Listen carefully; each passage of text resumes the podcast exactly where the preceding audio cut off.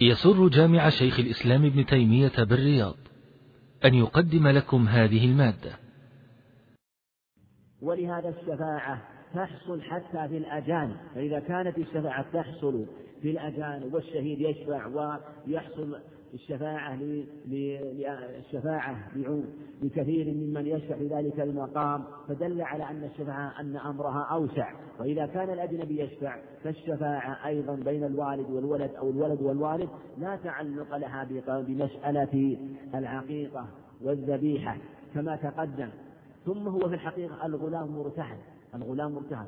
ولو كان المراد أنه أنه لا يشفع لكان الحبس لكان الحبس لوالده لا الحبس والمنع ل والحبس والمنع لنفس الولد؟ قال مرتهن. ما قال أنتم مرتهنون أنتم مرتهنون بهذه العقيقة حتى تذبحوها عن بل قال الغلام فأضافها إلى الغلام. وهذا إشارة إما إشارة إلى تأكدها ولزومها أو إشارة إلى أنها من الحقوق التي ينبغي أداؤها وشكر الله عليها سبحانه وتعالى. ولا شك أن اللفظ يشعر بأنها نسيكة عظيمة وفيها مصالح عظيمة وينبغي ألا يهملها العبد وأن يحرص عليها ثم هي على الوارث حتى يبلغ. وتذبح عنه يوم سابع. هذا هو السنة كما في حديث كما حديث حسن عن سمرة. والحسن سمع من سمرة حديث العقيقة وإن لم يسمع لكن سمع منه حديث العقيقة كما في البخاري. أنه سمع من حديث العقيقة. ويحلق رأسه ويسمى. وهذا الحلق جاء في حديث عمرو بن فعيل الترمذي وجاء أيضا في حديث عائشة كما تقدم عند ابن حبان أنه يحلق ويسمى في اليوم هذا هو السنة. لكن ليس بواجب وإن فات اليوم السابع ففي أي شيء. قال بعضهم في الأسبوع الثاني والأسبوع الثالث ذكروا في خبر لا يصح لكنه هو لكن السنة يكون يوم السابع. فإذا فات اليوم السابع فأي في أي يوم. ولو قدمها قبل ذلك فلا بأس قبل السابع. لكن السنة أن تكون قبل السابع. تكون قبل السبع والتسمية أن تكون في السابع إلا إذا كان الذي إلا إذا كان الذي يريد أن أبو المولود لا يريد أن يعق لأنه لا يجد فلا بأس أن يسمي من أول ليلة. ثبت في الصحيحين أنه ثبت أنه الصحيح أنه عليه سمى ابن أبي موسى من أول ما ولد سماه إبراهيم. وسمى عبد الله بن أبي طلحة كما في الصحيحين من حديث أنس سماه لما ولدته أم سليم. أرسلته مباشرة للنبي أنس سماه عبد الله مباشرة من أول ما ولد. وإبراهيم من أبي موسى الأشعري رضي الله عنه سماه مباشرة. وقال عليه الصلاة والسلام حجاز صحيح مسلم ولد الليلة لي غلام فسميته باسم أبي إبراهيم عليه الصلاة والسلام. فأخذ البخاري من هذا أن من لم يرد أن يعق لشيء من الأسباب فلا بأس أن يسمي ومن أراد أن يعق فإن السنة أن يؤخر التسمية إلى اليوم السابع وهذا جمع جيد وحسن من البخاري رحمه الله في هذا الباب. نأخذ كتاب الأيمان والنذور عن ابن عمر رضي الله عنهما عن رسول الله صلى الله عليه وسلم أنه أدرك عمر بن الخطاب في ركب وعمر يحلف بأبيه فناداهم رسول الله صلى الله عليه وسلم ألا إن الله ينهاكم أن تحلفوا بآبائكم فمن كان حالفا فليحلف بالله أو ليصمت. متفق عليه. الأيمان جمع يمين والنذور جمع نذر. وهي تأكيد وهو تأكيد الكلام بالمعظم فلا يجوز إلا بالله عز وجل أو بأسمائه أو بصفاته سبحانه وتعالى. واليمين كما تقدم الحلف المعظم والله عز وجل يقسم بما شاء من مخلوقاته سبحانه وتعالى. وقد كانوا في الجاهلية يحلفون بآبائهم وقد تركهم النبي عليه الصلاة والسلام في أول الأمر ثم نهاهم بعد ذلك قال أدركني في ركب وأنا أحلف بأبي فقال لا تحلفوا بآبائكم ونهى عليه الصلاة والسلام قال فما حلف بها ذاكرا ولا آثرا. لا حلف بها ذاكرا ولا يعني ولا آثرا له عن غيري ثم بعد ذلك نهاهم والأخبار في هذا كثيرة. فتبين أن الحلف بغير الله لا يجوز وأنه شرك وأن الحلف بغير الله إذا كان مجرد ما جرى على اللسان فهو محرم وشرك أصغر وإن كان حلف بغير الله يعتقد تعظيمه فهو كفر. قال ألا ألا إن الله ينهاكم تحلفوا بآبائكم. من كان حلف فليحلف بالله. أو ليصمت الآخر أو ليسكت لا يجوز الحلف إلا بالله. لا يجوز الحلف إلا بالله. أو ليصمت. قول لا تحلفوا بآبائكم. ذكر الآباء لأن الحديث خرج عليه. وإلا فلا يجوز الحلف بالآباء. لا تحلفوا بآبائكم ولا بأمهاتكم ولا بالأنداد ولا بالطواغي ولا تحلفوا إلا بالله ولا تحلفوا إلا وأنتم صادقون. فلا يجوز الحلف. بل في لفظ آخر حديث ابن عمر. وله لفظ عند عند أحمد بإسناد جيد. من حلف بشيء دون الله فقد أشرك. كل شيء يحلف دون الله مهما كان. ولو كان نبيا أو ملكا أو مع كل شيء يحلف به دون دونه سبحانه وتعالى فهو شرك لا يجوز. يشمل كل شيء. لكن ربما قال عليه السلام وأورده لسبب خاص ولهذا نافهم عن الحلف بآبائهم. قال أو ليصمت. نعم. وفي رواية لأبي داود والنسائي عن أبي هريرة رضي الله تعالى عنه لا تحلفوا بآبائكم ولا بأمهاتكم ولا بالأنداد ولا تحلفوا إلا بالله ولا تحلفوا بالله إلا وأنتم صادقون. نعم. وهذا مثل ما حديث هذه صحيحة. وفي النهي والنهي يقتضي التحريم. وهو مثل ما سبق. كما الحلف بالآباء والأمهات والأنداد جمع ند. وهي الأصنام والأنداد والأوثان كله لا يجوز الحلف بها. ولا يجوز الحلف إلا بالله. هذا حصر. يعني بالله ليس المراد بالله. يعني بلفظ هذا اللفظ لا. يعني المراد بالذات يعني بالله يعني به سبحانه وتعالى بأسمائه وصفاته التي يسمى بها ويوصف بها سبحانه وتعالى ولا تحلفوا إلا وأنتم صادقون. لا ليس معنى لا تحلف بالله لا وإن كنت حالفا فلا تحلف إلا وأنت صادق. لا تحلف إلا وأنت صادق. فلا يجوز الحلف والحلف بغير الله صادقا أعظم إثم يعني أعظم إثما من الحلف بالله كاذبا. لأن الحلف بغير الله صادق شرك. والحلف بالله وكاذب معصية معصية كبيرة لكنها لكنه في ضمنها التوحيد. فمن ولهذا يعني مسعود هذا المعنى. لأن أحلف بغير الله لأن أحلف بالله كاذبا أو لأن أحلف بغير الله صادقا أعظم من أن أحلف بالله كاذبا. يعني الحلف بالله كاذب وإن كان إثم وذنب عظيم ويغمس صاحبه في النار ويمين الغموس لكنه في ضمن التوحيد. وقد جاء في عدة أخبار في مثل هذا عند أحمد وغيره أن رجل حلف بغير الله فقال يعني ذكر إن الله غفر إنه كاذب لكن الله غفر له بتوحيده معنى أنه حينما حلف بالله عز وجل. نعم. وعن أبي هريرة رضي الله تعالى عنه قال رسول الله صلى الله عليه وسلم يمينك على ما يصدقك به صاحبك وفي رواية اليمين على نيه المستحلف أخرجهما مسلم. نعم يمينك على ما يصدق من صاحبك. اليمين على نيه المستحلف. هذا هو الأصل. إذا حلف إنسان إذا ضرب لك إنسان يمين احلف بالله. ليس لي عندك؟ احلف بالله إنك قد أديتني حقي. احلف بالله إنك قد أعطيتني مالي مثلا. فإذا حلفت بالله فيمينك ليس على نيتك أنت على نية صاحبك. فلو كان إنسان يطلب مثلا ألف ريال وطلب منك قال والله إني أعطيتك هذه. طلب منك اليمين. وحلفت قلت نويت نويت إن إنني أعطيتك مثلا بعضها. أو أعطيتك نويت شيئا آخر أعطيته كتابا أعطيته آه، جهازا أعطيته طعاما ونويت الطعام مثلا. ما نويت أنك أعطيته أوفيته هذا. ما يتنفعك يمينك على ما يصدقك به ولهذا اللفظ آخر. على نية المستحلف.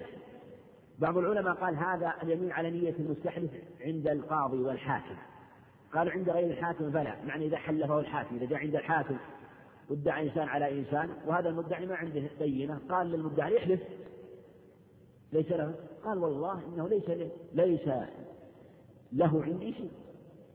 قالوا إن اليمين على نية المستحق فلو أنه نوى بنيته ليس لي عنده شيء ليس له عندي شيء مثلا. مثلا من الطعام وهو يطلب دراهم ليس له عندي شيء مثلا من الملابس وهو عنده يطلبه دراهم مثلا. مال. نوى هذه ما تنفع النية. لكن خصصوها إذا كانت من الحاكم. والتخصيص هنا والصواب أن اليمين على نية المستحيل حتى وحتى عند غير قبل لو حلف لو كان إنسان حلفك في شيء يطلبك إياه مثلا أو حلفك على أمر يجب بيانه. إذا كان الشيء يجب بيانه حتى ولو لم يكن مالا. فكل شيء يمين صحيح أن كل يمين يجب بيانها فاليمين على نية المستحيل.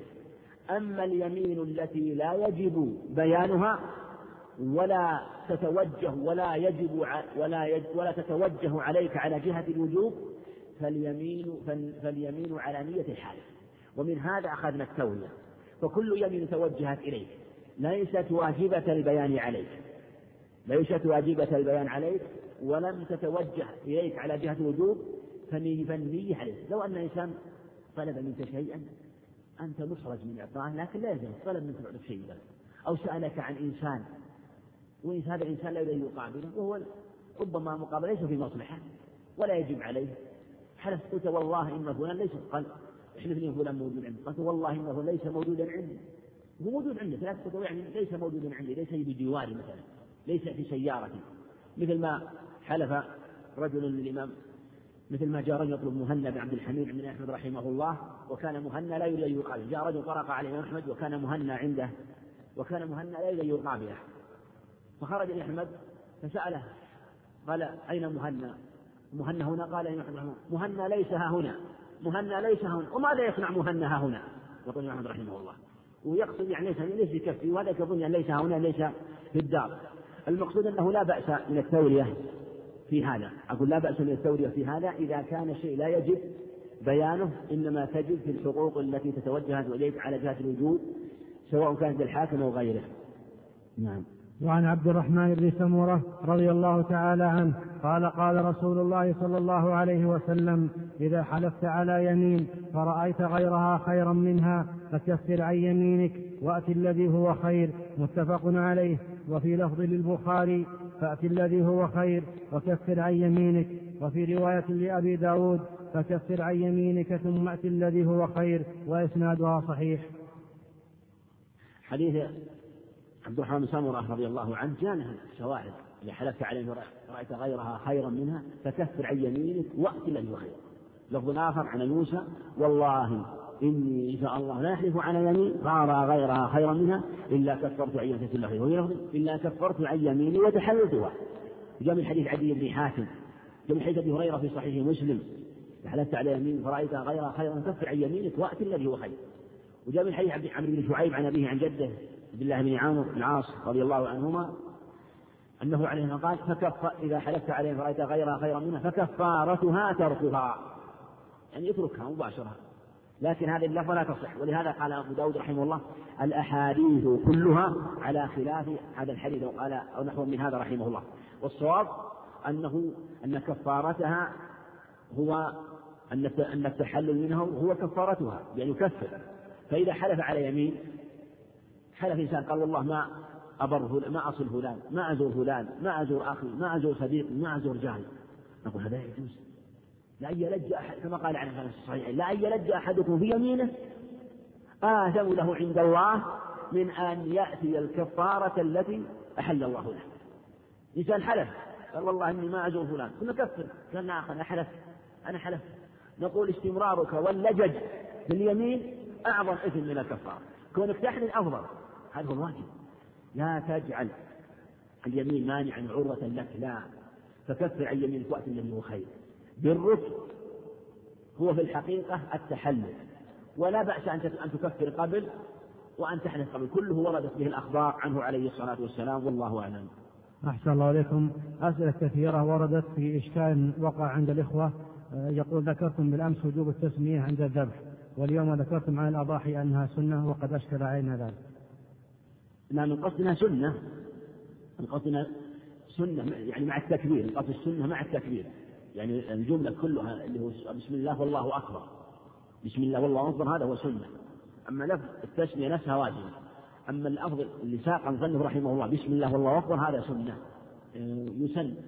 وهذا قيل إنه خاص بالأضاحي. أما نفس التسمية واجبة كما تقدم في الأضاحي وغير الأضاحي. نعم. هذا سؤال من السويد يقول نحن نحن لا نعرف طريقة الذبح فهل يجوز أن يذبح لنا ضحيتنا غير مسلم؟ إذا كان ممن تحل ذبيحة يهودي ونصراني فلا بأس.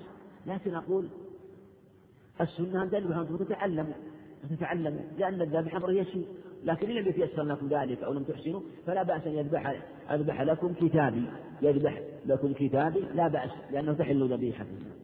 أحسن الله يقول ما صحة حديث من ولد له مولود فأذن في في أذنه اليمنى وأقام الصلاة في أذنه اليسرى لم تضره أم الصبيان. لا حديث باطل لا رواه ابن السنة وغيره وهذا لا يصح. ورد الحديث من ولد مولود فأذن أنه أذن في أذن في أذن اليمنى بدون الإقامة، الأذان بدون الإقامة هذا ورد عند أبي داود وإسناده ضعيف أيضا من رواية عاصم بن عبيد الله، أما الأذان والإقامة فهو لا يصح كما تقدم نعم. أحسن الله إليكم ما أثابكم ونفعنا بعلمكم وصلى الله على نبينا محمد وعلى آله وصحبه أجمعين.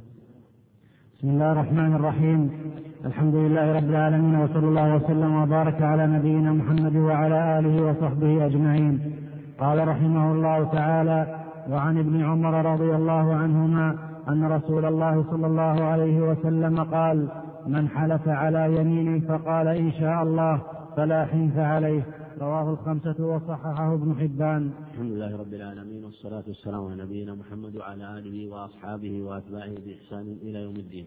حديث ابن عمر حديث صحيح وقد روي من حديث أبي هريرة لكن الحفاظ رجحوا أنه من حديث ابن عمر وقالوا إن رواية أبي هريرة وهم ومنهم من صحح الحديث من الطريقين وقالوا إن رواته ثقات فالأصل صحة الرواية ما لم يأتي دليل بين على الوهم. وبالجملة ثبت الحديث من ابن من حديث ابن عمر رضي الله عنهما من حلف على يمين فقال إن شاء الله فلا حنث عليه. لفظ فقد استثنى. وهذا يبين أن من قال والله إن شاء الله إني أفعل هذا والله إن شاء الله إني أزورك والله إني إن شاء الله مثلا ما آكل هذا الطعام ما أسافر. فهذا لا حنث عليه. له هذا يعني هو في الحقيقة إن فعل الشيء إن فعل الشيء الذي حلف أن لا يفعله فقد شاء الله أن يفعله.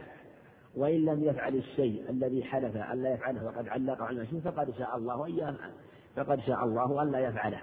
فهو علق المشيئة ونحن نعلم أن مشيئة الله سبحانه وتعالى نافذة في فعله وتركه وهو علقه بالمشيئة. فالمشيئة تمنع انعقاد اليمين أو تحلها بعد انعقادها. إما أنها تمر أظهر الله أعلم أنها تمنع انعقاد اليمين فلا يمين مع المشيئة. إلا إذا كان الذي يعلق بالمشيئة قصده التبرك بذلك ما قصده التعليق بالمشيئة. أو كان إنسان من عادته دائما إذا حلف يقول والله إن شاء الله. دائما إذا حلف والله إن شاء الله كل ما حلف. هذا لا يعتبر جعل اليمين مربوطا بالمشيئة معلقا لها بل هو في حكم التبريك مع اليمين. إنما إذا كان يحلف وليس من عادة هذا الشيء ثم علق المشيئة فإنه فإن المشيئة تمنع انعقاد اليمين فإن شاء فعل وإن شاء ترك. ثم لا بد عند جماهير العلماء من اتصال المشيئة باليمين اتصالا لفظيا أو حكم أن تتصل لفظا أو حكما. يقول والله إن شاء الله. هذا اتصلت لفظا أو أن تتصل حكما. مثل قال والله ثم تنفس سكت للنفس قال إن شاء الله. أو قال والله ثم لما قال والله عرض له عطاش عطش. كم مرة واستغرق معه وقت فصل. فهذا ثم قال إن شاء الله. هذا متصل حكما وإن لم يتصل لفظا لأنه عرض له شيء عارض وغالب فمثل هذا لا يؤثر. لكن إن كان السكوت إن كان السكوت آه، بغير هذه الأشياء بغير شيء عارض بغير شيء عارض فهذا يمنع انعقاد اليمين يمنع انعقاد اليمين إذا كان السكوت طويلا. أو أو فصل بكلام أجنبي مثل قال والله ثم جعل يتحدث مع إنسان بكلام أجنبي. وإن ذهبت أين أنت؟ ثم قال إن شاء الله إني آتي يقول هذا ما هذا اليمين قد تمت وانعقدت وفصلت بكلام أجنبي لا علاقة له بالموضوع فتنعقد اليمين لكن لو قال والله والله إن شاء والله إني ما إني ما أزور. قال له واحد جوار قل إن شاء الله قل إن شاء الله. فقال إن شاء الله مثلا. أو قال والله ثم سكت يسيرا ثم قال إن شاء الله. فالأظهر والله أعلم أن في كلا الصورتين أن المشيئة تمنع انعقاد اليمين كان فيه خلاف. وإن كان فيه خلاف تمنع انعقاد اليمين لأنه فصل يسير ولأن هذا لا يعتبر في الحقيقة وقد يحتاج إليه وقد يحلف الإنسان. ولأننا نقول لا يشترط في في الاستثناء أن ينويه.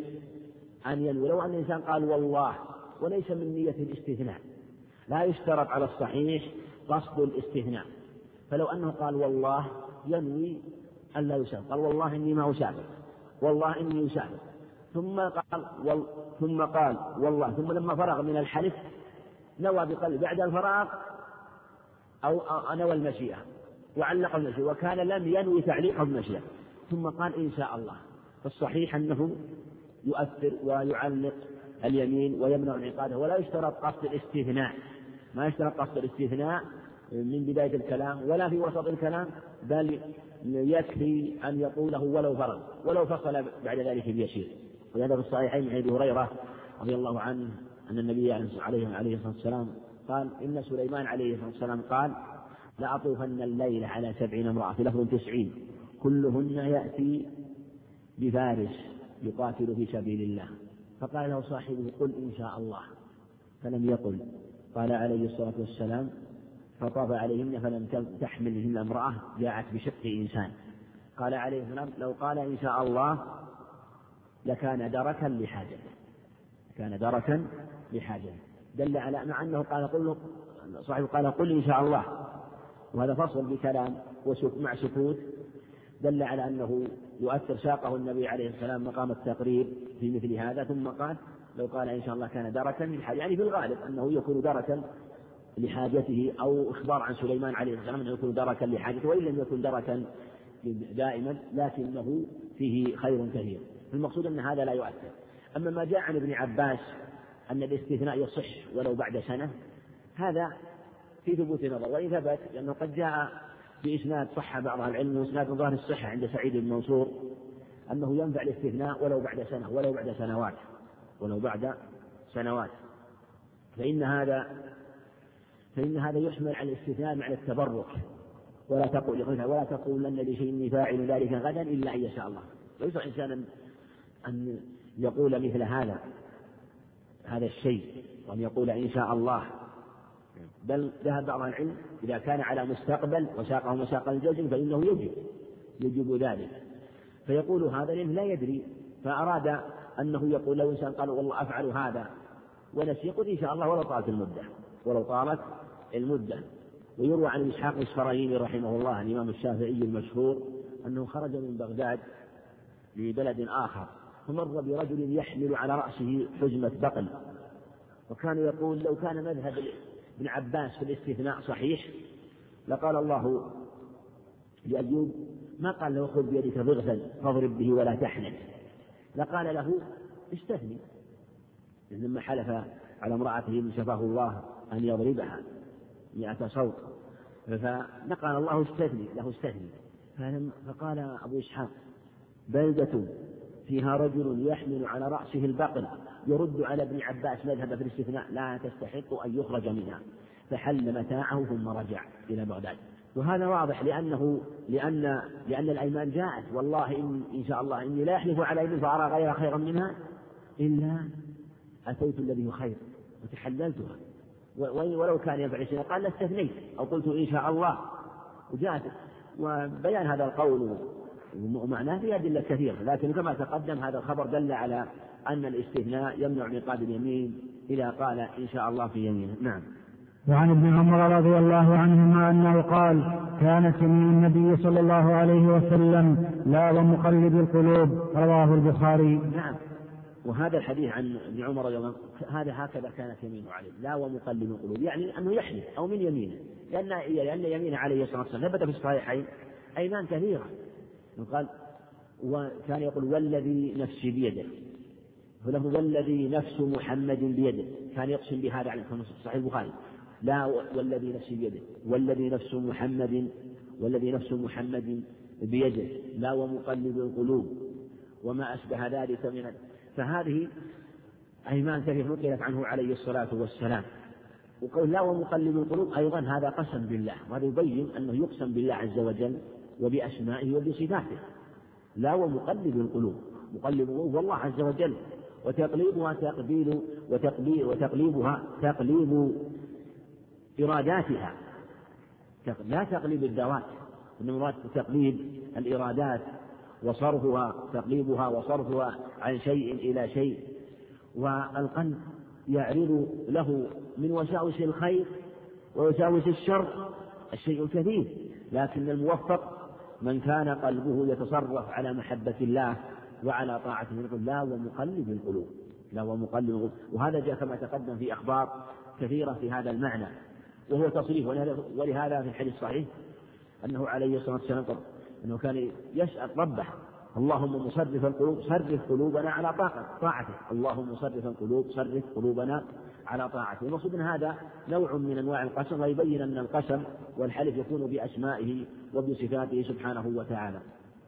وعن عبد الله بن عمرو رضي الله عنهما قال جاء أعرابي إلى النبي صلى الله عليه وسلم فقال يا رسول الله ما الكبائر؟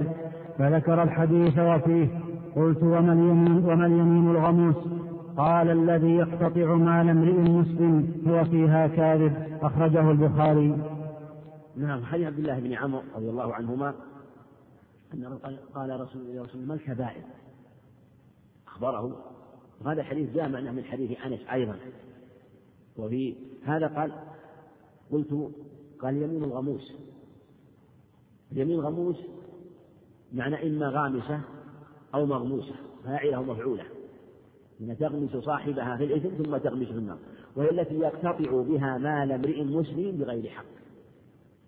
جاء في الحديث ذكر مع الإشراك بالله وعقوق الوالدين وقتل النفس. ذكر أربع.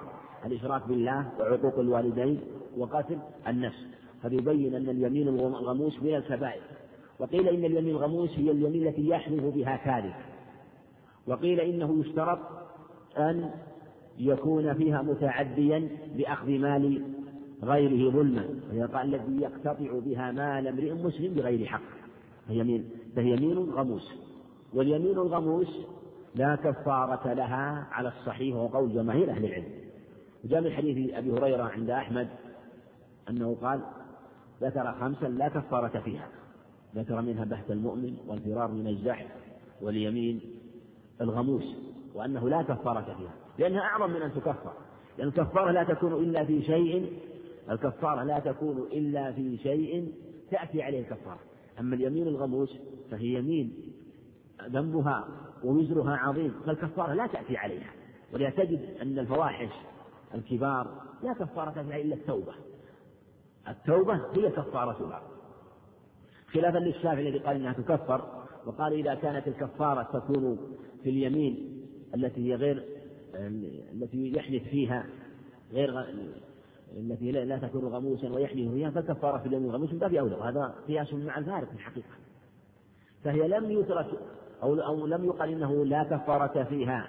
لهوانها لا لتشديدها ولتعظيمها تشديدها ولتعظيمها.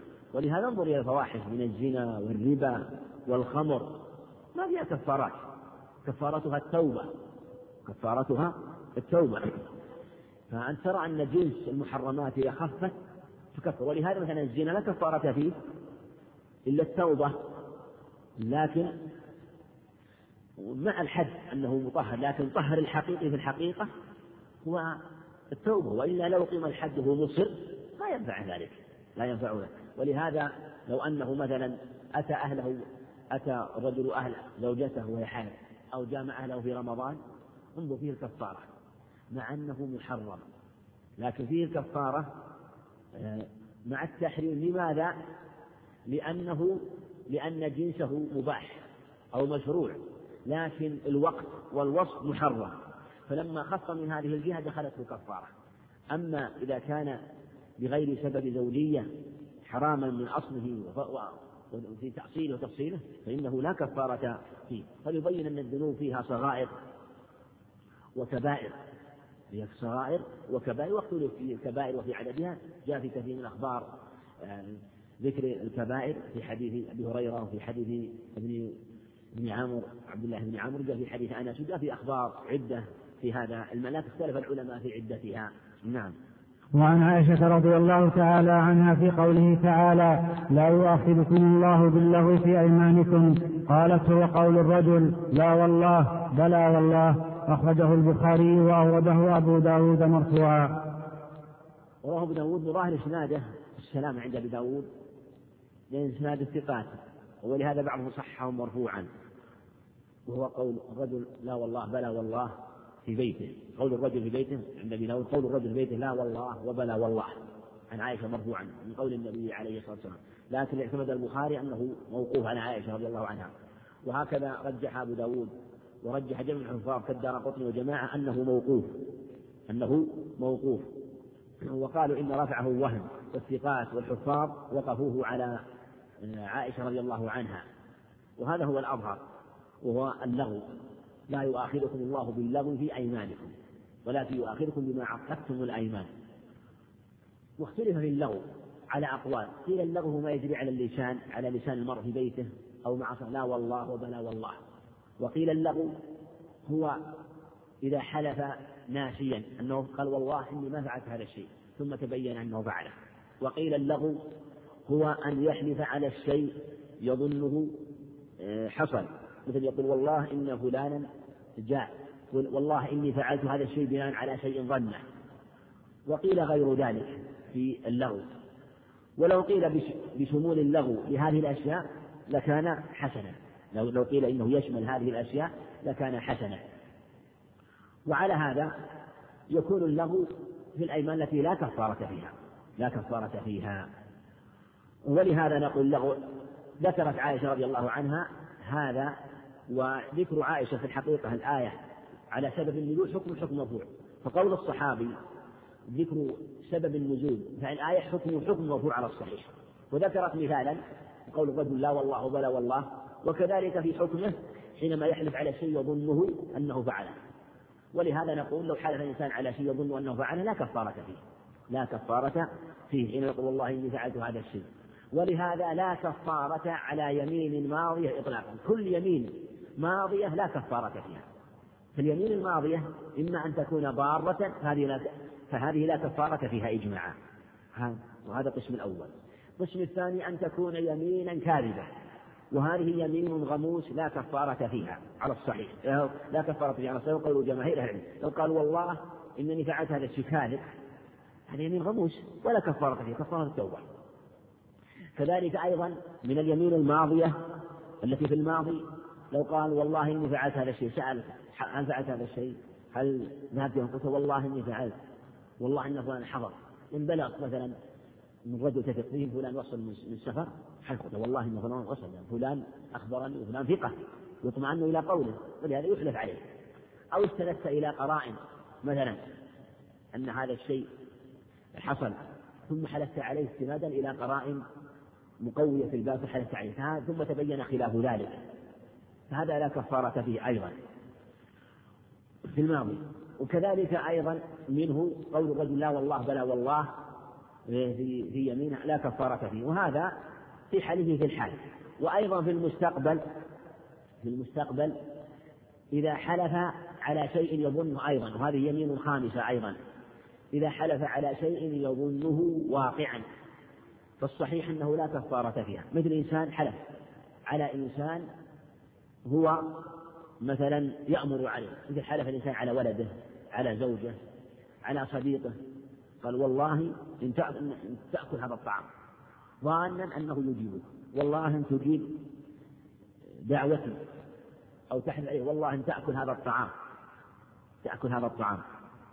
فهذا حلم في الحقيقة على المستقبل. جمهور العلماء أن فيه كفارة. والأظهر والله أعلم أنه إذا قلنا إن الماضي لا كفارة فيه إذا حلف يدل أنه كذلك أيضا إذا حلف يغلب على ظنه أنه يجيبه. لكن ما يحلف الإنسان. على إنسان يعلم أنه لا يجيبه. يعلم ليس بينه أي معرفة أو مودة أو أو يغلب على ظنه بس حلف من باب المجاملة. هذه حقيقة هذا لا يجوز. لو إنسان يعلم أن فلان مثلا لا يمكن أن يجيب دعوته قال والله إن تأكل هذا الطعام مثلا يعلم. هذا إذا علم أنه يحنثه ربما قيل لا يجوز. لكن إذا غلب على ظنه لكنه ما أجابه الصحيح أنه لا كفارة عليه. سميها بعض العلماء الكرامة. ولهذا في حديث عند أحمد بإسناد جيد أن عائشة رضي الله عنها جاءتها امرأة بطبق فأكلت بعضا وتركت بعضا فحلفت عليها أن تأكله. فقال النبي عليه الصلاة والسلام أو حلفت عليها أن تأكل الطبق بريها. أمرها فإن الإثم على المحنث. الإثم على المحنث وهذا يشهد للباب. فإذا كان لا إثم عليه والنبي عليه الصلاة والسلام أمر بذلك وجعل الإثم على من يحنث ففي إشارة إلى أنه لا شيء عليه لأنه قال شيئا له أن يقوله. المقصود أن هذه الأيمان كما تقدم لا كفارة فيها. إنما تكون كفارة اليمين التي يحلف عليها ثم بعد ذلك يندم يحلف والله إني أفعل هذا الشيء ثم يندم. فإنه مثل ما تقدم يأتي يكفر الكفارة. أو يفعل الخير ويكفر. نعم. وعن أبي هريرة رضي الله تعالى عنه قال قال رسول الله صلى الله عليه وسلم إن لله تسعة وتسعين اسما من أحصاها دخل الجنة متفق عليه. وساق الترمذي وابن حبان الأسماء والتحقيق أن فردها إدراج من بعض من بعض الرواة.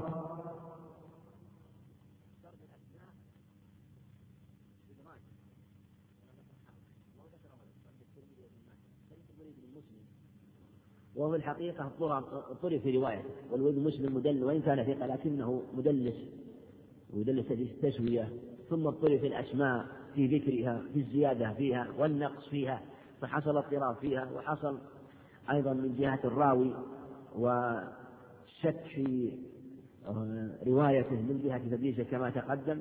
ولهذا المحقق عند الحفاظ أن المحفوظ الحديث بدون ذكر سرد الأسماء. إن لله تسعة وتسعين اسما. في اللفظ الآخر صحيحين مئة إلا واحدة. من أحصاها دخل الجنة. من أحصاها دخل الجنة. هذا يبين أن أسماءه سبحانه وتعالى وصفاته كذاته من جهة الحلف يحلف بها. يعني أضاف إليه أن له أسماء سبحانه وتعالى. إن لي تسعة وتسعين اسما. وهذا العدد الله أعلم بالحصر فيه وبهذا بهذا العدد. الذي قال مئة إلا واحد وهذا ليس فيه حصر الأسماء ليس فيه حصر الأسماء في تسعة وتسعين. إنما فيه إخبار أن هذه التسعة والتسعين من أحصاها دخل الجنة. فهو ليس إخبارا بحصر الأسماء الحسنى لله عز وجل في التسعة والتسعين. إنما هو إخبار بأن من أحصى هذه الأسماء دخل الجنة. وهو إخبار بدخول الجنة لمن أحصاها. ليس إخبارا بحصر الأسماء الحسنى في تسعة وتسعين. قال إن لله تسعة وتسعين اسما. من أحصاها؟ فوصفها أنها من أحصاها دخل الجنة. وهذا يأتي أسلوب معروف. تقول مثلا لي مثلا عندي ألف ريال أعددته للفقراء أو لي مثلا مئة ريال أعددتها لهذا الفقير أو للمسكين. ليس معنى ذلك. أن وليس لك إلا هذا المقدار لا إنما وصفت هذه الأموال هذه الدراهم أو هذا الطعام بأنه لفلان أو لفلان. وليس معنى ذلك أنه ليس عندك ليس عندك غيره. فهذا مثل هذا أيضا. إن لتسعة وتسعين من أحصاها دخل الجنة. وإحصاؤها يتضمن حفظها ويتضمن العمل بها وتدبرها والعمل بمقتضاها. والعمل بمقتضاها فإذا علم أسماءه سبحانه وتعالى وصفاته وأسماءه سبحانه وتعالى فإنه يعمل بمقتضاها. هذه الأسماء الخاصة. إذا علم اسم الرحيم له سبحانه وتعالى يتصف بصفة الرحمة. بينه وبين أهل الإيمان السميع.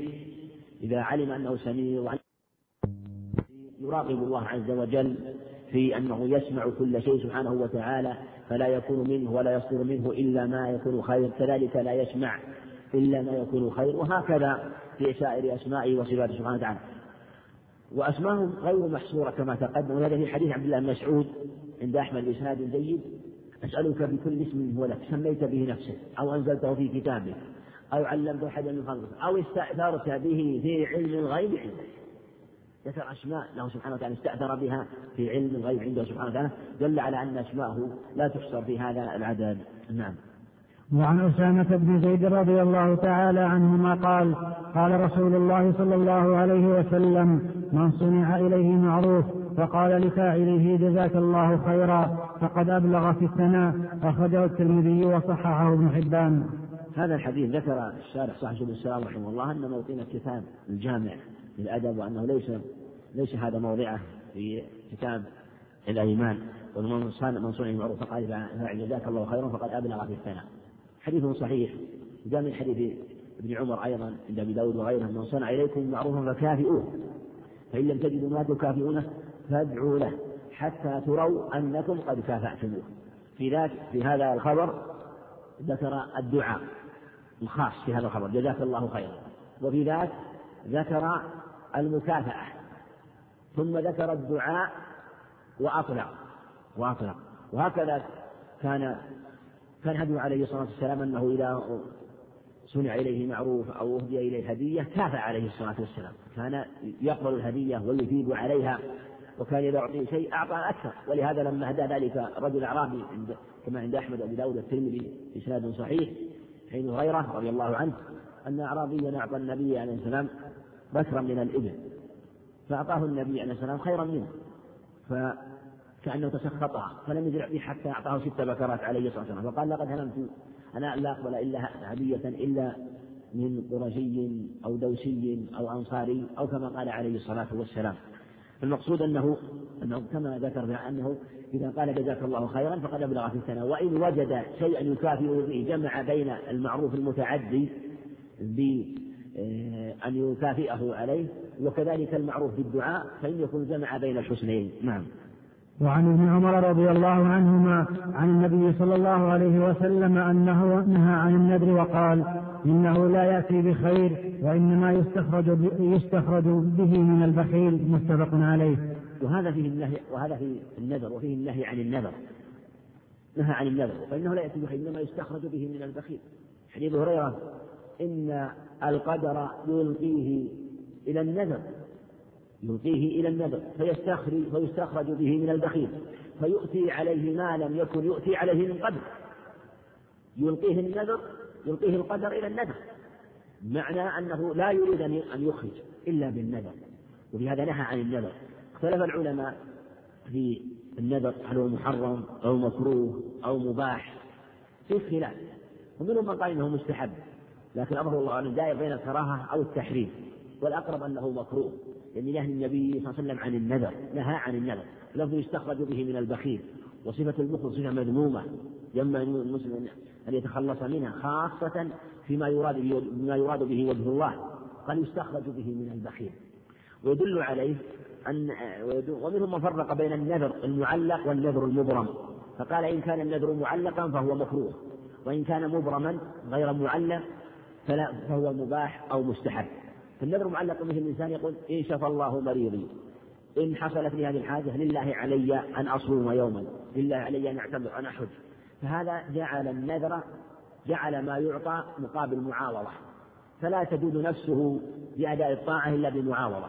بخلاف من قال لله علي أن أصوم يوما لله أن يصلي ركعتين لله علي أن أحج بدون تعليل قالوا لا بأس والأظهر والله أعلم أنه أنه منهي عنه سواء كان معلقا أو مبرما. لكن ربما كانت في المبرم في المعلق أشد. لأن المبرم في لأن المقطوع المبرم هذا يقول الإنسان وهو متبصر لأمره. لكن المعلق على شيء الإنسان قد يقع في ضائقة قد يقع في أمر قد يشتد عليه أمر فلا يتفكر ولا يتم يقول إن شاء الله مريضي لله علي أن أصوم سنة أن أصوم سنتين. إن كذا إن فعل أنا ثم ثم ربما إن حصل لي هذا الشيء أن أفعل هذا الشيء. ثم ربما حصل هذا الشيء ثم بعد ذلك يندم لأن في حال حال النذر ما تأمل لكن لما حصل جاء يسأل عن أنا نذرت ما عاد أستطيع وماذا أفعل؟ يأتي يسأل وهذا يدل على حكمة الشارع ورحمته وأنه أرحم بنا من أنفسنا. ولهذا لا يأتي النذر بخير أبدا ما كما قال النبي. ولهذا كثيرا ما يأتي أسئلة الناس في باب النذر. نادم يأتي نادم كما أخبر النبي لا يأتي بخير. إنما يسوقه القدر إليه. ولهذا لا تجعل طاعة نذر لا اجعل طاعة تطيب بها نفسك وينشرح بها صدرك. تجعلهم عليك بالدعاء. عليك أن تؤدي العبادة لله عز وجل بلا نذر. ولهذا النذر مقدر والدعاء مقدر وما يترتب على الدعاء مقدر وما يترتب على النذر مقدر. فعليك أن تسلك الأسباب الشرعية وأعظمها الدعاء وأن تؤدي العبادة سمحا بها نفسك. فإذا أرى الإنسان ينذر إن حصل له هذا الشيء مثلا فإن حصل له هذا الشيء أن يصوم أن يصلي يؤديها ينوي أداءه بلا نذر. فإذا نوى مثلا أن ينذر من سنة صوم مثلا أو صوم شهر أو أن يعتمر يحج خمس مرات أو أن يتصدق مثلا بهذه المال يخرج ما تيسر فإن أخرجه ابتداء فلا بأس. ولو أنه صحة نفسه بعض الشيء لا شيء عليه. لكن إذا وقع في النذر جاء يسأل. وأحكامه كثيرة كما تقدم. ولهذا الأظهر والله أعلم أنه مكروه أنه مكروه إلا إذا كان الناذر يعلم يغلب على ظنه أنه لا يفعل النذر هذا محرم لا يجوز. وما يدل على أنه مكروه أن الله مدح يوفون بالنذر ويخافون يوما كان شره مستطيرا. فمدعون ما يصرفه النهي إلى الكراهة من التحريم أيضا ويتبين لي ويظهر لي أيضا من الأدلة في هذا الباب أنه عليه الصلاة والسلام سئل في عدة مواقع وفي قصص عدة عن من نذر ابن عباس أنه أمي نذرت أو أختي نذرت أن تحج. فأمر أن يحج عنها. وجاء في عدة أخبار سئل عن النذر وأمر بوفاء النذر. ولم يأتي في حديث واحد أنه بين لهم ذلك أنه لا يجوز أو حرم بل كان يقول لهم عليه يبين لهم ما ما يلزم ويقول قل الله اطلبوا الله فالله حق بالقضاء يأمرهم بالوفاء وبالقضاء. فدل على أنه مكروه لأن هذه القاعدة إذا جاء شيء الشرع نهى عن شيء ثم جاء ما يدل من الأدلة على أنه جائز يصرف النهي من التحريم إلى الكراهة. نعم. عن عقبة بن عامر رضي الله عنه قال قال رسول الله صلى الله عليه وسلم كفارة النذر كفارة يمين رواه مسلم وزاد الترمذي فيه إن لم يسمي وصححه. نعم. حديث عن حديث عقبة رضي الله عنه كفارة النذر كفارة يمين وفي رواية الترمذي إذا لم يسمى وفي رواية الترمذي فيها فيها مجهول. لكن ربما يشهد رواية أبي داود عن ابن عباس. وهذا حيث أخذ به جمع من الحفاظ من العلم أن كل نذر كفارة كفارة يمين أي نذر؟ سواء كان معلق أو أي نذر كفارة كفارة يمين لعموم هذا الخبر. وأنه لا يخير بين أن يفعل ما نذر وبين أن يكفر. فلو نذر صوما نذر صلاة نذر حجا سواء كان معلقا أو مبرما فإنه عليه كفر كفارة يمين والأظهر والله أعلم قول الجمهور أن النذر يجب الوفاء به إلا إذا كان أخرجه مخرج اليمين. أخرجه مخرج اليمين. فإنه في هذه الحالة كفارة كفارة يمين. لله علي إن سلمتني لله علي أن أحج إن سلمتني لله علي أن أصوم سنة. إن دخلت بيتك علي صيام سنة. إن زرتك لله علي أن أصلي ألف ركعة. كل هذا ما قصد التبرع ولم إنما النذر ما يبتغى به وجهه. هذا في كفارة يمين. لأن اليمين ما دل على حث أو منع أو تصديق أو تكذيب. فالمقصود أن الأصل وجوب الوفاء بالنذر بعموم الأدلة مثل ما جاء في الأحاديث الكثيرة في الأمر بالوفاء بالنذر. لكن هذا في النذر الذي لم يسمى. النذر المطلق أو النذر المبهم. هذا أحسن ما قيل فيه. لو إنسان قال علي نذر أو لله علي نذر. مثل بعض الناس يقول علي نذر. كل شيء نقول إيش قلت؟ قال والله ما بس قلت علي نذر. ما قصد شيء بس مجرد أطلق أطلق النذر ولم ينوي شيئا ولم يقصد شيئا. نقول عليه كفارة يمين. هذا هو الأصح وأنه يجري مجرى كفارة يمين وأنه في النذر المبهم أو النذر المطلق الذي لم يقيد باللفظ ولا بالنية. نعم. ولأبي داود من حديث ابن عباس مرفوعا من نذر نذرا لم يسمه فكفارته كفارة يمين ومن نذر ومن نذر نذرا في معصية فكفارته كفارة يمين ومن نذر نذرا لا يطيقه فكفارته كفارة يمين وإسناده صحيح إلا أن الحفاظ رجحوا وقفه. نعم لأنه رواية طلحة بن يحيى الأنصاري وهو إن كان ثقة رواه أصحاب الصحيح لكن خالفه وكيع بن رحمه الله وروى عن سعيد بن أبي هند موقوفا ولم يرفعه إلى النبي عليه الصلاة والسلام.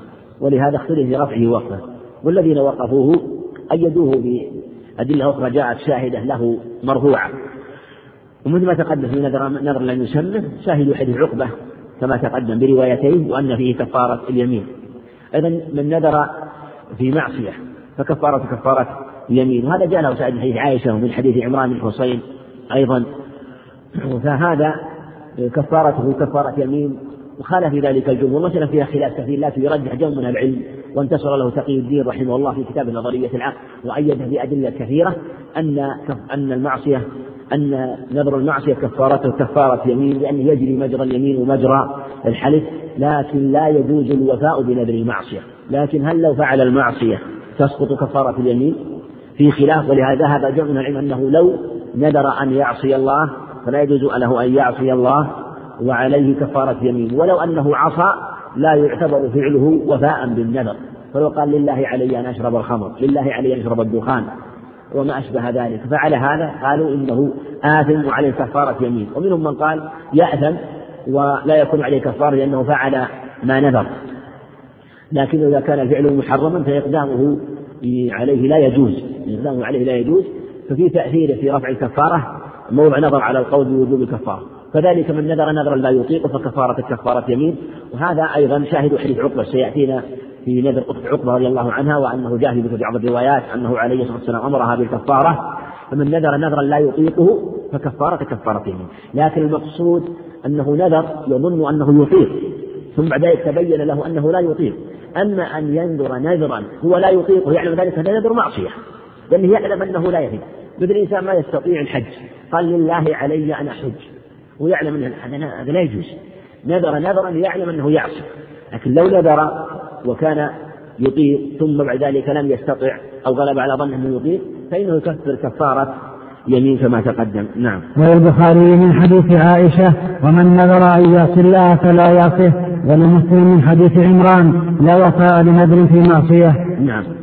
كذلك وهذا وهذا اللفظ من نذر أن يطيع الله فيطيعه ومن نذر أن يعصي الله فلا يعصي وهذا المصنف رحمه الله ساقه للدلالة على انه لا كفاره في نذر المعصية لأن النبي عليه عليه الصلاة والسلام قال من نذر أن يعصي الله فلا يعصي ولم يذكر كفارة. فدل على أن نذر المعصية لا يجوز الوفاء به وأنه لو كان فيه كفارة لذكره النبي عليه الصلاة والسلام في هذا الخبر. ومن خالف قال سكوته عن عن ذكر الكفارة لا يدل لا كفارة فيه ولهذا جاء عن كثير من الصحابة ذكر الكفارة في بعض النذور في بعض النذور وجاء بعض الأدلة من حديث عائشة بن عمران الحسين عند النسائي من طرق وعند بعض أهل السنن وأيدوها آه، بشواهد. وكذلك في حديث آه، عقبة بن عامر اللي رواه الجوزجاني النذر حلفة جعل النذر حلفا فهو عند الإطلاق حلف. وكذلك إذا كان لا يوفى به فهو حلف. كذلك لا وفاء نذر في معصية. أيضا شاهد هذه في قصة المرأة التي هربت على تلك الناقة وهي للنبي عليه الصلاة والسلام فنذرت إن نجاها الله أن تنحرها. فقال عليه عليه الصلاة والسلام بئس ما ججتها تنذر أن تنحرها بعد أن نجاها الله عليها. ثم قال لا وفاء لنذر في معصية فمن نذر أن يعصي الله لا يجوز له الوفاء لأن الوفاء محرم. نعم. وعن عقبة بن عامر رضي الله عنه قال نذرت أختي أن تمشي إلى بيت الله حافية. فقال النبي صلى الله عليه وسلم لتمشي ولتركب متفق عليه واللفظ لمسلم. وللخمسة فقال إن الله لا يصنع بشقاء أختك شيئا مرها فلتختمر ولتركب ولتصم ثلاثة أيام. نعم هذا اللفظ عند مسلم لأن فيه أن تمشي إلى بيت الله حافية. في البخاري بدون ذكر حافية. أن تمشي إلى حافية. وعند أهل السنن غير مختمرة. حافية غير ذكر غير مختمرة. وهذا اللفظ عند أهل السنن من طريق عبيد الله بن جحر. وضعه. لكن جاء له شاهد من حديث عبد الله بن عباس رضي الله عنهما عند أحمد وأبي داود. عند أحمد وأبي وفيه ولتهدي بدنه. ولتهدي بدنه. وجاء أيضا ولتكفر عن يمينها. عند عند من حديث ابن عباس أيضا ولتكفر عن يمينه. وهنا ولتصم ثلاثة أيام. وهذا الحديث فيه فوائد كثيرة. في أن من نذر المشي إلى بيت الله عز وجل فإنه يجب عليه الوفاء. هذا هو الأصل. يجب عليه أن يفي أن يفي بذلك. فإذا لم يستطع أن يمشي لا بأس أن يركب لا بأس أن يركب. لأن المشي إلى بيت الله عز وجل مشروع ولا تصد الرحال إلا إلى ثلاثة مساجد المسجد الحرام. منها المسجد الحرام فقصده عبادة. فإذا لم يستطع المشي فإنه يركب. ولهذا أمرها النبي عليه الصلاة والسلام بالصيام. وقيل إن أمر الصيام وحده خصال الكفارة. كفارة يمين فكأنها لم تستطع الإطعام أو الكسوة أو العتق فأمرت بالصوم. لأن فيها تخيير وفيها ترتيب. وجاء في اللفظ الآخر يدل عليه أن عند اللفظ الآخر عند أبي عند عند أبي داوود عند أحمد أحمد وأبي داوود ولتهدي بدنه في اللفظ الآخر ولتكفر عن يمينها فذكر تكفير اليمين وذكر خاصلة وذكر في اللفظ الآخر ولتهدي بدنه واختلف العلماء في هذا الخبر اختلاف كثير.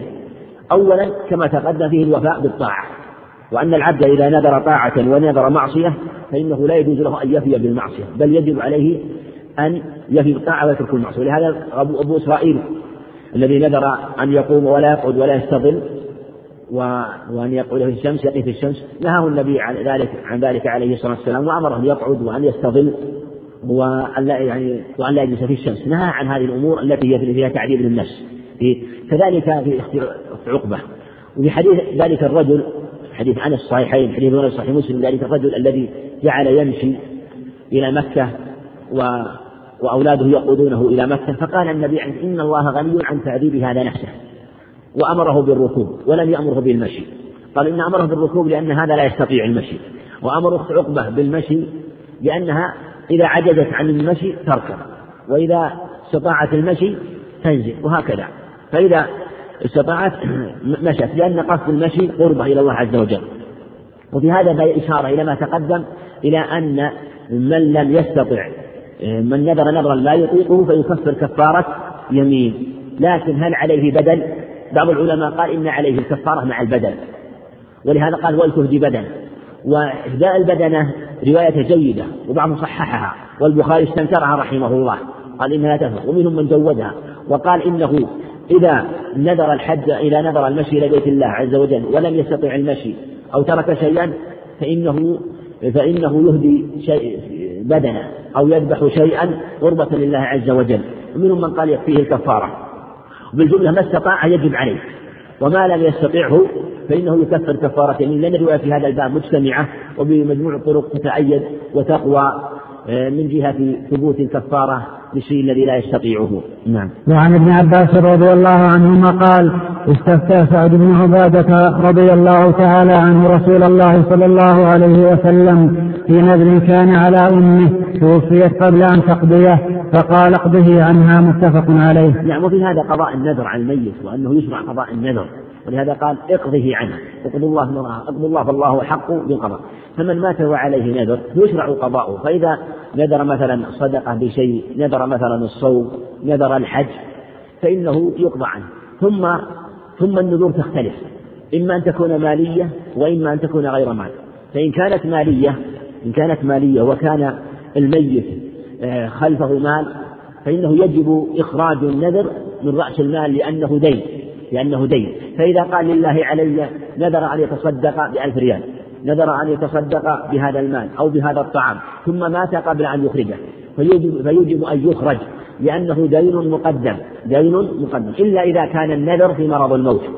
إذا كان النذر في مرض هذا نذر ضعيف في الحقيقة مع أن النذر منهي عنه لكن لكن حتى هذا ما نذر إلا في مرض الموت فهو أبلغ في البخل والعياذ بالله. فهذا مع أنه منهي عنه إلا أنه لا ينفذ إلا في الثلث. يكون حكم حكم وصية. فلو نذر يتصدق بمال وهو في مرض في مرض الموت فلا ينفذ إلا في الثلث. ولو كان نذره مثلا بمئة ألف ريال و ونذر مئة ألف ريال وماله مثلا مئة ألف ريال ما نخرج مئة ألف ريال نخرج الثلث. يكون حكم حكم الوصية. وإن كان النذر عبادة مثل صلاة أو حج فيشرع للوارث أن يقضي لكن لا يجب عليه قضاؤه لكن يشرع. هذا هو الصواب خلافا لابن حزم وجماعة الذين قالوا يجب على الوارث أن يقضي النذر عن الميت إن كان صوما أو أو حجا أو أو غيره من أنواع العبادات على الخلاف فيما يقضى. والصواب أنه لا يلزمه لا يلزم. والنبي عليه الصلاة والسلام أمره بذلك لما سأل والجواب إذا خرج مخرج الاستئذان لا يلزم. إذا كان خروجه مخرج الاستئذان فإنه حكم حكم لأنه سأله هل أقضيه عنها؟ قال نعم أقضيه. فهو استئذان. والأمر بعد الاستئذان لا يدل على الوجوب مثل الأمر بعد الحظر على الخلاف فيه. نعم. وعن ثابت بن الضحاك رضي الله تعالى عنه قال نذر رجل على عهد رسول الله صلى الله عليه وسلم أن ينحر إبلا ببوانة. فأتى رسول الله صلى الله عليه وسلم فسأله فقال هل كان فيها وثن يعبد؟ قال لا. قال فهل كان فيها عيد من أعيادهم؟ فقال لا. فقال أوف بنذرك. فإنه لا وفاء لنذر في معصية في معصية الله ولا في قطيعة رحم ولا فيما لا يملك ابن آدم. رواه أبو داود والطبراني واللفظ له وهو صحيح الإسناد وله شاهد من حديث كردم عند أحمد. حديث ثابت بن حكم ذكره صلى رحمه الله حديث صحيح. وفيه أن رجل نذر أن ينحر إبلا ببوانه قال بوانه وبوانه. قيل هضبة أسفل ينبع وقيل قريبا من يلملم. وقيل في غير هذا المكان المقصود أنه نذر أن ينحر إبلا بهذا الموضع في هذا المكان. فسأله النبي عليه السلام هل فيها وثن من أوثان الجاهلية؟ قال لا. قال هل فيه هل فيها عيد من أعيادهم؟ قال لا. قال أو في نذر أمره بالوفاة بالنذر. فالمحذور أن يكون ذلك المكان الذي نذر لله عز وجل فيه أن يكون فيه شيء معظم للجاهلية. فلما خلا من هذه الأشياء من أعيادهم من أوثانهم. جاز الوفاء يدل على أن من نذر مثلا من نذر أن يطعم في ذلك في, في مكان أو في بلد أو أن ينحر في البلد الفلاني أو المكان الفلاني أنه لا بأس أن يفي بالنذر. لا بأس أن يفي بنذره مثل ما قال أوفي بنذرك فإنه لا وفاء النذر في الله ولا في قطيعة الرحم. كذلك ولا فيما لا يملك ابن آدم. أيضا هذا نذر لا بأس به إذا كان خاليا من هذه الأمور المحرمة لأنه إذا كان فيه أمر محرم فالقلب يقصد إلى تعظيم هذا المكان والشارع لم يأتي بتعظيم الأمكنة إلا أمكنة خاصة وما سواها لا. ما هذه المساجد كما سيأتينا في المساجد الثلاثة وما سواها فلا. لكن لا يجب النحر في هذا المكان. لو إنسان نذر أن ينحر إبلا مثلا أن يرحل مثلا في في مكان أو ينحر شاة أو يتصدق بمال. يقول لك أن تفي ولا بأس أن تسافر وأن تتصدق بها قال طيب أنا أريد أن أتصدق بها في بلدي. يقول لا بأس. لكن ينبغي أن يكون في بلدك أن تكون المصلحة أظهر. خاصة إذا كان رأى أن المصلحة أتم وأظهر فالسنة في هذه الحال يتصدق في المكان الذي هو أفضل. وإن كان المكان الذي نذر أن يتصدق فيه أفضل وأتم فالسنة الوفاء بالنذر لأنه في الحق ينتقل النذر يكون في صورة أعلى. أما إذا نقله إلى مكان المصلحة في أدنى نقله إلى مصلحة أدنى. والشارع طلب النظر إلى مصالح خاصة في الشيء الذي نظره لكن لا يلزمه كما سيأتينا في أن النبي عليه الصلاة والسلام أمر من نذر أن يصلي بيت المقدس أن يصلي هنا وقال لو صليت كل صلاة أجزأ لو صليتها هنا لأجزأت كل صلاة صليتها هناك. يعني يجزئ أن يصلي في هذا المكان ولا يلزمه ذلك. المقصود كما تقدم المحظور هو أن يكون فيه شيء يعظم من أمر مبتدع من صنم أو عيد أو نحوهما. وهذا له شاهد أيضا من حديث عبد الله بن عمرو العاص عند أبي داود. ففيه الباب ثلاثة أحاديث حديث ثابت بن الضحاك حديث كردم حديث كردم فيه ضعف. وكذلك حديث عمرو بن شعيب شاهد في الباب عند أبي داود. نعم. وعن جابر رضي الله تعالى عنه أن رجلا قال يوم قال يوم الفتح يا رسول الله إني نذرت إن فتح الله عليك مكة أن أصلي في بيت المقدس. فقال صلها هنا. فسأله فقال صلها هنا. فسأله فقال شأنك إذا رواه أحمد وأبو داود وصححه الحاكم. وهذا الحديث حديث جيد ولو شاهد عند أبي داود من حديث رجال من أصحاب النبي عليه الصلاة والسلام بعض الألفاظ بعض الألفاظ رواية عبد الرحمن بن عوف.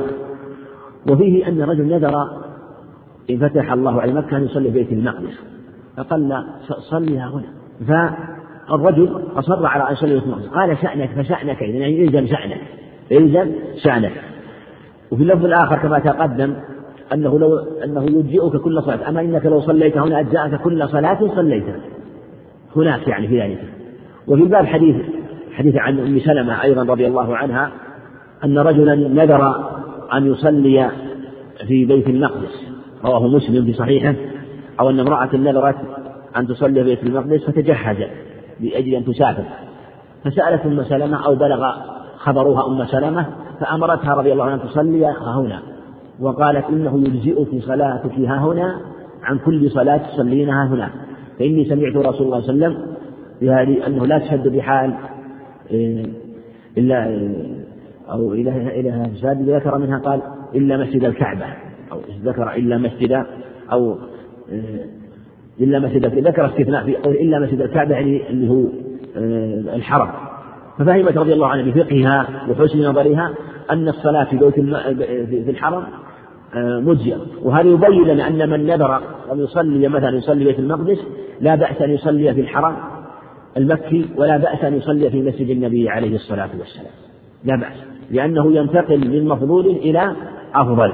ولو نذر أن يصلي مثلا في مسجد النبي عليه الصلاة والسلام لا بأس أن يصلي في الحرم لأنه أفضل كما تقدم. فالمقصود أنه إذا انتقل من من من أعلى من مساوي إلى أعلى فلا بأس. إذا أما إذا كان مساويا أو أدنى فلا. ولهذا لو نذر إذا نذر أن يصلي في المسجد الحرام لا يجزئه أن لا يجزي ذلك إلا أن يشد الرحل إلى إلا أن يشد الرحل إلى المسجد الحرام. فلا يجوز أن يصلي مثلا في البيت في مسجد النبوي ولا يجوز أن يصلي في بيت المقدس. نعم. وعن أبي سعيد الخدري رضي الله عنه عن النبي صلى الله عليه وسلم قال لا تشد الرحال إلا إلى ثلاثة مساجد مسجد الحرام ومسجد الأقصى ومسجدي متفق عليه واللفظ للبخاري. نعم هذا المعنى ثبت أيضا في أبي هريرة. الصحيحين في لا تشد. في اللفظ الآخر لا تشدوا الرحال إلا إلى ثلاثة مساجد مسجد الحرام ومسجد هذا والمسجد الأقصى. وقول لا تشد الرحال لا تشد الرحال إلى إلا إلى ثلاث مساجد هذا إلى تقدير لا تشد الرحال إلى مسجد إلا إلى ثلاثة مساجد. فيقدر فيقدر اللفظ في الاستثناء المفرغ من قول مساجد وأن لا تشد الرحال إلى مسجد إلا إلى ثلاثة مساجد. وقيل إن التقدير لا تشد الرحال إلى موضع إلى موضع إلا إلى ثلاثة مساجد. إلا فيكون في المواضع. وفي القول لا تشد الرحال إلى مسجد وفي الحقيقة نص في النهي عن شد الرحال إلى جميع المساجد وبالتنبيه إلى غيره إلى غيرها من المواضع. إلى غيرها. أما إلى موضع فهو عمومه يشمل كل المساجد. إذا قلنا موضع فعمومه يشمل كل المواضع مساجد أو غير المساجد. وإن قلنا لا تشد الرحال تقديره إلى مسجد فيكون النهي عن شد الرحال إلى المساجد بدلالة النص. ويكون النهي عن شد الرحال إلى غير المساجد من باب أولى من باب تنبيه النص. فإذا نهي عن شد الرحال إلى المساجد فالنهي عن شد الرحال إلى الجبال وإلى الأودية وإلى القبور وإلى سائر الأماكن من باب أولى. لا تشد الرحال إلى موضع أو إلى مسجد إلا إلى ثلاثة مساجد. المسجد الحرام وذلك أنه هو أعظم المساجد وهو أول المساجد وضعت في الأرض. ثم بعده بيت المقدس وبينهما أربعون سنة. وهذه المساجد مساجد عظمها الأنبياء وبناها الأنبياء عليهم الصلاة والسلام. ولم تزل معظمة وباقية إلى أن تقوم الساعة. المسجد الحرام بناه إبراهيم الخليل عليه الصلاة والسلام وإسماعيل ولم يزل معظما ثم أظهر تعظيمه وتحريمه وشرفه نبينا عليه الصلاة والسلام. المسجد النبوي بناه نبينا عليه الصلاة والسلام. المسجد الأقصى بناه سليمان عليه الصلاة والسلام. وقيل إنه بناه بناه الأنبياء وجدده سليمان.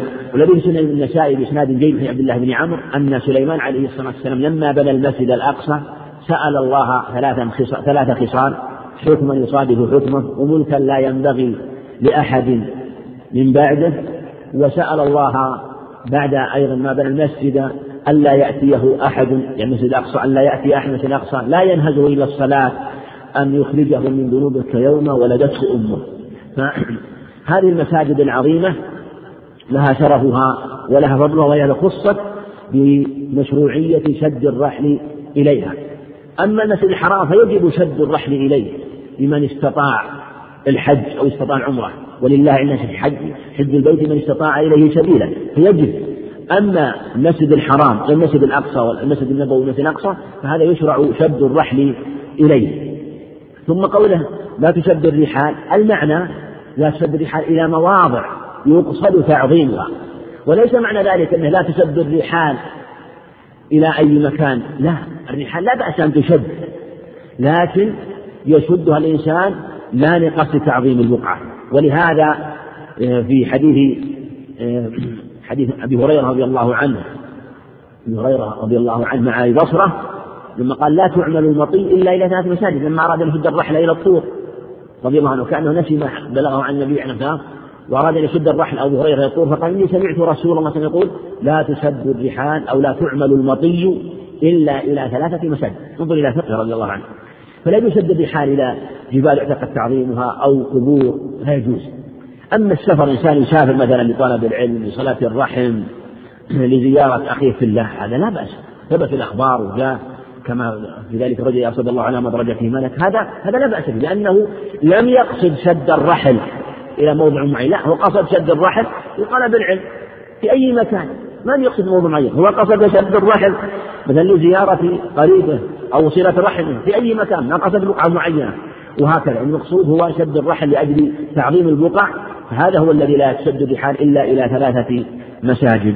نعم. وعن عمر رضي الله تعالى عنه قال قلت يا رسول الله إني نذرت في الجاهلية أن أعتكف ليلة في المسجد الحرام. قال فأوف بنذرك. متفق عليه. وزاد البخاري في روايته فأعتكف ليلة. حديث عمر رضي الله عنه هذا استدل به من قال بصحة النذر في حال الشرك. وهذا النذر والنذور كانت معروفة في الجاهلية. ولهذا أنه قال نذرت في الجاهلية. أراد الجاهلية في أظهر جاهليته جاهليته هو رضي الله عنه. لا الجاهلية قبل الإسلام. يعني كل إنسان قبل إسلامه فهو في حال جاهلية. فيبين أن الجاهلية نوعان. جاهلية عامة وهي الجاهلية قبل الإسلام. عامة وجاهلية خاصة بحسب كل إنسان. بحسب كل إنسان. فقد تكون جاهلية والعياذ بالله جاهلية شرك مثل ما أخبر عمر رضي الله عنه في الجاهلية حينما كان في حال الجاهلية يعني قبل إسلامه أو جاهلية معصية مثل قول النبي عليه الصلاة والسلام يا أبي ذر إنك امرؤ فيك جاهلية. فيك جاهلية. حينما سب عيره بأمة. قلت على كبر أو على حال من السن فقال نعم عليه الصلاة والسلام. إخوانكم خولكم فالمقصود أنه أنه نذر رضي الله عنه في حال جاهليته قبل إسلامه أن يعتكف ليلة. وسأل النبي عليه الصلاة والسلام وسؤاله ذلك كان في الفتح القريب من الفتح ولهذا اعتكف رضي الله عنه في أيام الفتح في المسجد الحرام وسمع أصوات الناس حينما أمر النبي عليه السلام واعتق بعض القوم فسأل ابنه عمر وعن ذلك ابنه عبد ابنه عبد الله عن ذلك فأخبره أن النبي عليه السلام أمر بذلك فأمره أن يعتق جارية عنده أو أو نحو ذلك لما لما بلغه ذلك عن النبي عليه الصلاة والسلام. فقال أوفي بنذرك. فاعتكف ليلة. وفي لفظ فاعتكف ليلة. في لفظ لابد أنه أنه يوم أو يوم وليلة. يوم أو يوم وليلة. والذي يظهر الله أعلم أنه أنه نذر أن يعتكف يوما بليلته فأطلق في بعض الألفاظ وأراد يوما وجاء في بعض الألفاظ ذكر اليوم مع الليلة أو الليلة مع اليوم. واليوم إذا أطلق إلى الليل. هذا كما تقدم يبين صحة من نذر في حال الجاهلية. خلافا للجمهور الذين قالوا إن من نذر في حال الجاهلية فلا ينعقد نذره لأنه في حال الشرك ولا ينعقد نذره. والأظهر أنه ينعقد النذر ولهذا أمره النبي عليه الصلاة والسلام بالوفاء فلو أن الإنسان كافر كان قد نذر في حال الشرك أن يتصدق مثلا ولم يخرج الصدقة أو نذر آه، شيئا من العمل أو مثل صوما أو اعتكافا.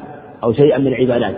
ثم أسلم فإنه يؤمر بالوفاء كما أمر النبي عليه السلام عمر بذلك. والله أعلم. أحسن الله إليكم الإسلام يقول كثيرا ما أحلف وأقول والله لا أفعل كذا وأفعله. وأقول لا أفعل كذا ولا أفعل وأقول أفعل كذا ولا أفعله. ما أدري هل يلزمني في ذلك شيء. إذا كان الذي حلف إذا كنت حين حلفت حلفت جازما على الشيء سألك أن تفعل قلت والله ما أفعل منك تفعل هذا الشيء؟ قلت والله ما أفعله جازم بذلك مستحضرا لليمين. فهذا تجب فيها الكفارة إذا لم تفعل. فإذا قال والله إني ما أفعل هذا الشيء ثم فعله أو والله إني لا أفعل هذا الشيء ثم لم يفعله. فهذا فيه الكفارة. قولنا ثم لم يفعله بمعنى أنه إذا حلف أنه ما يفعل يفعل هذا الشيء وقيد. قال والله إني ما أفعل هذا الشيء اليوم. والله إني ما أفعل هذا الشيء غدا. والله إني ما أفعل هذا الشيء وكان في وقت محدد مثلا في العرف أو نوى بنيته مثلا تحديدا. فهذا إذا فات الوقت يحنث. أو مات الحالف. عشان قال والله إني إني ما إني ما إني أفعل هذا الشيء. ثم مات. ف فبموته يتم الحنث وتجب الكفارة في ماله لأنه دين عليه. فلا يحنث حتى نيأس بموته أو يأتي زمان يفوت به فعل هذا الشيء. فالمقصود أنه إذا حلف وإذا إذا حلف على أشياء آه، أو على شيء متعدد ولم يكفر فهذا فيه خلاف. والأظهر التكفير كفارة واحدة عن الجميع. نعم. أحسن الله يقول ما هي أفضل طبعة لبلوغ المرام وأكثرها ضبطا وتخريجا؟ والله ما عندي معرفة بأكثر بأفضلها لكن الطبعات كما نعرف كثيرة. طبعات كثيرة لكن يعتني طالب العلم بأكثر من إذا خاصة بطبعة مثلا معينة محققة ثم بعد ذلك لا بأس أن يضيف إليها مثلا إذا كان فيها اختلاف لأن كثير من الطبع الآن يحصل فيه نقص وزيادة وتصحيح فإذا قابل بين نسختين فلا بأس. ثم أيضا نعلم أن بلوغ المرام وأمثاله من الكتب في الغالب لا يشكل في الحقيقة لأنها كتب كتاب مشهور ومعروف وطبعاته كثيرة وشروحه شروحه كثيرة. ولهذا إذا كان مع مثلا نسخة مثلا من متن البلوغ ونسخة مثلا من الشرح من أحد الشروح جمع بينهما يتبين له النص ويتضح له النص في الجمع بين النص المتن والنص المشروح أحسن يقول هل يجوز الذهاب لمسجد معين لأجل صلاة التراويح فيه؟ ما في مانع لا بأس أن يذهب لكن كونه مثلا يذهب ويسافر مثلا لأجل يصلي في هذا المسجد هذا إن كان في مصلحة مثلا إن كان قصد سماع صوت فلان صوت حسن هذا لا بأس. لا بأس بذلك. إذا ما ترتب عليه مثلا مفسدة مثلا آه، من هجره للمسجد دخول مثلا آه، أو خشي مثلا من الفتنة مثلا أو ما أشبه ذلك. فالمقصود كون يقصد مثل ما قال الحمد رحمه الله انظر إلى ما هو أصلح لقلبك. انظر إلى ما هو أصلح لقلبك فافعله لكن الحمد رحمه الله كان يكره الاجتماع الكثير ولهذا روي أنه صلى خلف أحد طلابه رحمه الله ما أذكر اسمه الآن فكان يحب يصلي عنده واجتمع الناس عنده كثير فقال ما هذا ارجعوا إلى مساجدكم وترك الصلاة معه رحمه الله. خشي أن يقع شيء مما يقع في النفوس رحمه الله فلهذا لكن القصد لأجل مثلا حسن الصوت يكون مثلا يخشع معه ويقبل بقلبه إليه لا بأس إذا خلا من المفسدة. وإن كان الأولى أن الإنسان يصلي في المسجد الذي بقربه وجاء في حديث رواه الطبراني وغيره عن عبادة أنه عليه الصلاة قال يصلي أحدكم المسجد الذي يليه ولا يتبع المساجد واختلف في ثبوته لكن بالجملة هو هذا هو الأولى. والصحابة رضي الله عنهم منهم من كان يصلي مع النبي عليه الصلاة والسلام ومنهم من كان يصلي في مسجده فإذا قصد أمرا حسنا خاليا المسجد فلا بأس بذلك. نعم. أحسن الله يقول ما صحة حديث إن العبد إذا أذنب ذنبا انتظرته الملائكة ست ساعات حتى يتوب فإن تاب وإلا كتبت عليه سيئة. هذا مختلف في ثبوته. هذا ذكره الهيثم الجماعة أظن عند الطبراني في بعضها بعض ألفاظه إن صاحب اليمين أمير على صاحب اليسار الشمال. فإذا عمل عبد سيئة قال له ملك ملك اليمين انتظر أو أمره لا يكتب. فإن راجع وتاب وإلا كتبت عليه. هذا جاء ومنهم من جوده من جوده وظاهر الأخبار وظاهر الأدلة وظاهر الكتاب وظاهر العزيز وظاهر الكتاب العزيز خلاف ما جاء في هذا الخبر. إن عليكم لحافظين كراما كاتبين يعلمون ما تفعلون. قل سبحانه وتعالى ولقد خلقنا الإنسان ونعلم ما توسوس به نفسه ونحن أقرب إليه من حبل إذ يتلقى المتلقيان عن اليمين وعن الشمال ما يلفظ من قول إلا لديه رقيب عتيد حاضر مهيأ. ما يلفظ هذا يبين أنهما يكتبان كل شيء وأنهما لا ينتظران. هذا هو ظاهر الكتاب العزيز.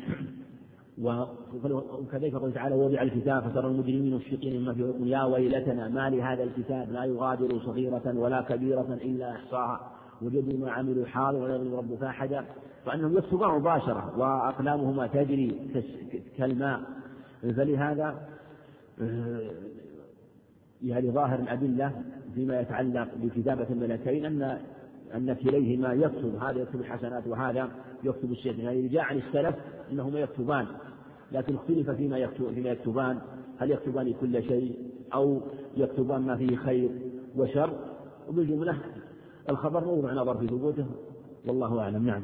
أحسن الله إليكم وأثابكم ونفعنا بعلمكم وصلى الله على نبينا محمد وعلى آله وصحبه أجمعين. بسم الله الرحمن الرحيم، الحمد لله رب العالمين وصلى الله وسلم وبارك على نبينا محمد وعلى آله وصحبه أجمعين. قال رحمه الله تعالى كتاب القضاء عن بريدة رضي الله تعالى عنه قال قال رسول الله صلى الله عليه وسلم القضاة ثلاثة اثنان في النار وواحد في الجنة رجل عرف الحق فقضى به فهو في الجنة ورجل عرف الحق فلم يقض به وجار في الحكم فهو في النار ورجل لم يعرف الحق فقضى للناس على جهل فهو في النار. رواه الأربعة وصححه الحاكم. الحمد لله رب العالمين والصلاة والسلام على نبينا محمد وعلى آله وأصحابه وأتباعه بإحسان إلى يوم الدين.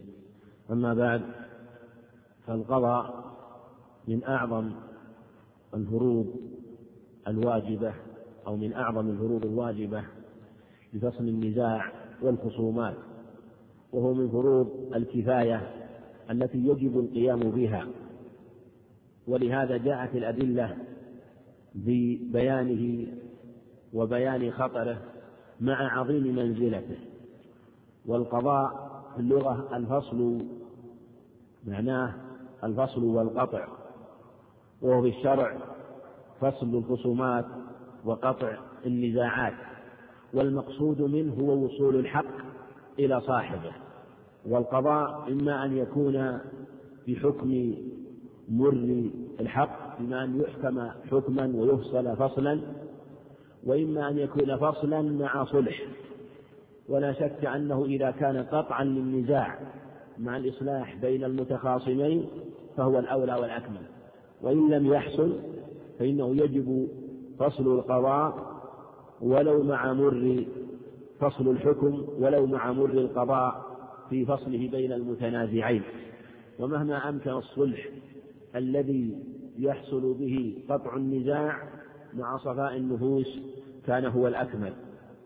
حديث بريد هذا حديث جيد وله طرق وجاء بعض طرق من طريق رواية خلف بن خليفة مصاعد الأشجعي وهو قد اختلط وادعى أنه رأى عمرو بن حريث الصحابي رضي الله عنه وقد أنكر عليه ذلك الإمام أحمد والجماعة وأن هذا من تخليطه وقد تابعه بعض الرواة الثقات عند أبي داود وهو حديث جيد وهذا الحديث بين أن القضاة ثلاثة الثلثان منهم في النار وهو من قضى بجهل مع عدم المعرفة والثاني من قضى بغير الحق مع العلم. وكلاهما متوعد وكلاهما في النار عياذا بالله من ذلك. والقاضي الأول قاضى قاض من عرف الحق وقضى به فهو في الجنة. وهذا يبين فضل الحكم بالحق وفضل القضاء لكن مع عظيم خطره وبيان شدة شأنه. ولهذا تحاماه كبار الناس من أهل العلم والفضل وكانوا يفرون من القضاء. كل ذلك خوفا من أن لا يستوفوا الحق أو يحصل شيء يلحقهم فيه تقصير خوفا على الإمام رحمة الله عليه. ومن تعين عليه القضاء ولم يوجد غيره فيجب عليه إذا كان أهلا لذلك.